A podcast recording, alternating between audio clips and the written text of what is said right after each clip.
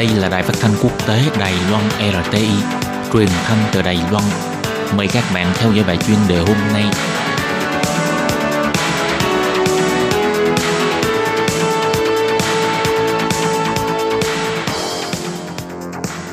Minh Hà xin kính chào quý vị và các bạn.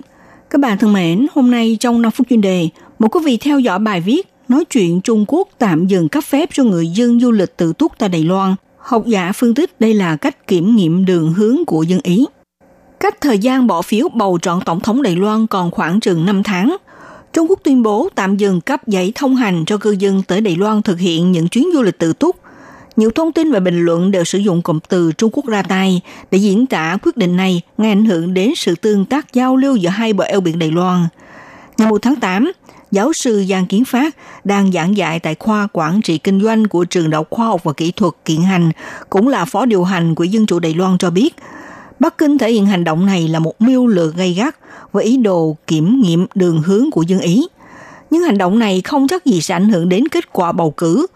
bởi vì trong vài tháng tới đây, vấn đề người Hồng Kông chống lại luật dẫn độ tội phạm và sự thay đổi của mối quan hệ Mỹ và Trung Quốc sẽ mang lại ảnh hưởng trực tiếp cho cuộc bầu cử sang năm.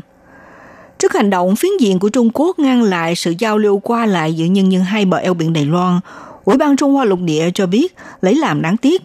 Đặc biệt là việc cư dân Trung Quốc đến du lịch tự túc tại Đài Loan là dựa theo thỏa thuận du lịch và các văn bản liên quan giữa hai bờ eo biển để thực hiện.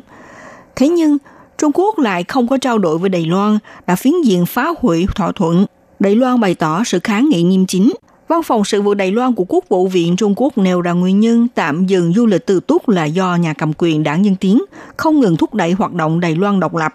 liên tục kích động ngay tịch thù với Trung Quốc, gây ra sự đối lập giữa hai bờ eo biển, nghiêm trọng phá hoại nền tảng và điều kiện của các thí điểm cho phép cư dân đi du lịch Đài Loan với tư cách cá nhân. Ngày 1 tháng 8, Ủy ban Trung Hoa lục địa trả lời về sự lên án này, cho rằng theo cách nói của văn phòng sự vụ Đài Loan đã chứng minh là ai lấy yếu tố chính trị để thô bạo can thiệp vào việc qua lại bình thường giữa người dân của hai bờ eo biển, là ai đã tự ý bóc lột quyền lợi cơ bản về di chuyển và du lịch của người dân.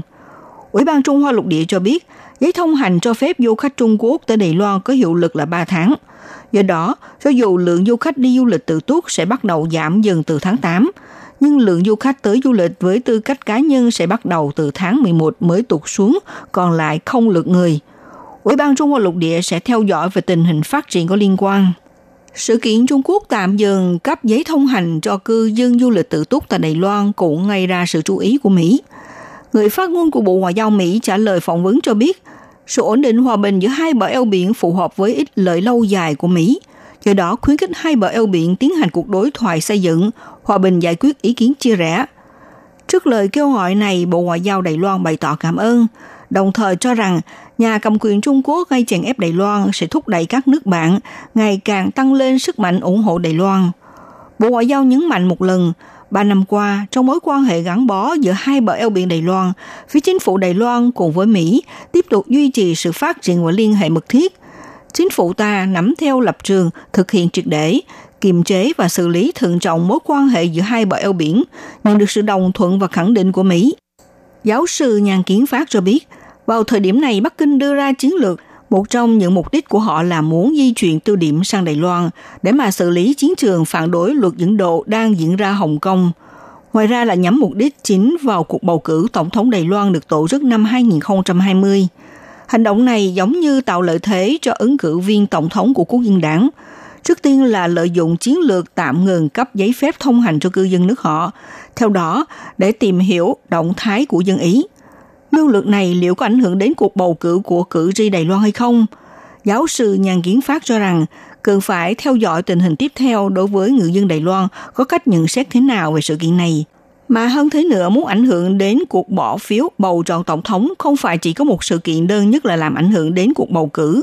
Các bạn thân mến, các bạn vừa theo dõi bài chuyên đề hôm nay của Đài RT với bài viết Nói chuyện Trung Quốc tạm dừng cấp phép cho người dân du lịch tự túc tại Đài Loan. Học giả phân tích đây là cách kiểm nghiệm đường hướng của dân Ý. Bài viết này do Minh Hà biên tập và thực hiện. Xin cảm ơn sự theo dõi của quý vị.